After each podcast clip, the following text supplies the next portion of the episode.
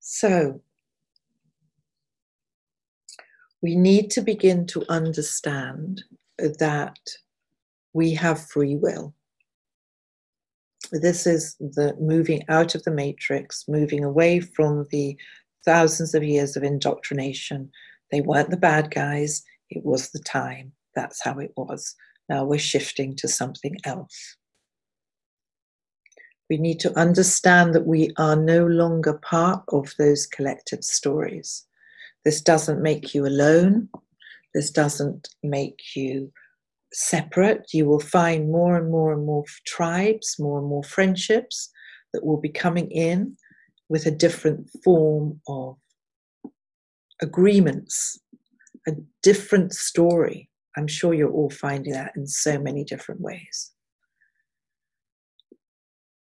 Learning really strongly not to fight or resist.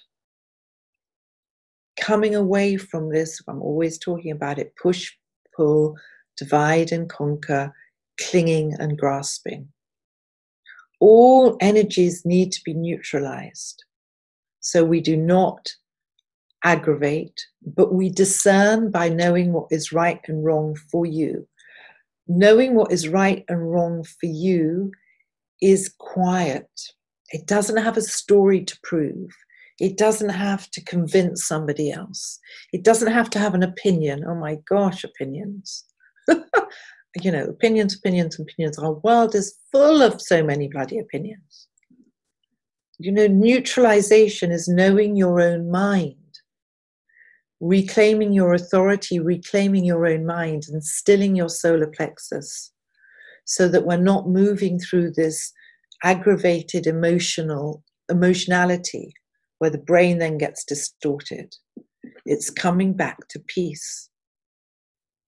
So when we are in our power, when we are in our authority, we do not have to argue or fight. We choose different ways to be. This is coherence. This is helping individually the group shift to be aware and to do it differently. So, how do we do that? We establish what is right for you, and that can change minute to minute. Establish what is right for you, get clear. Do not judge anybody else. Whatever anybody is experiencing is absolutely okay for them. Do not judge them. Do not attach, do not judge, do not have an opinion. Neutralize. Do not add to the disturbance. This is social activism. We step back. We choose what we want to agree with. If somebody else's choice is align to your choice. And if not, you just step back, you neutralize.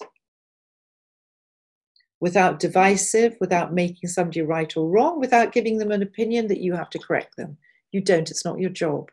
Your job is you. Beautiful you. Your job is you. So we don't offer opinions, what we think, but we can discern to say what we feel and what we know, but it's not coming from that kind of aggravated solar plexus energy.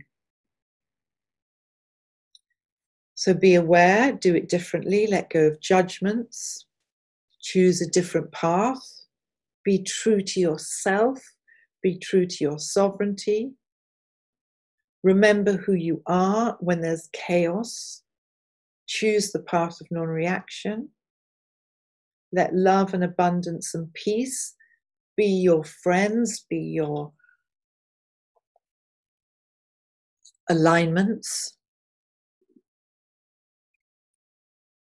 And to consciously choose to pull yourself out of this everyday agreement to the fearmongery and the guiltmongery and the jealous mongery and the not enough mongery, this complete lack, we have more than enough we need to share now.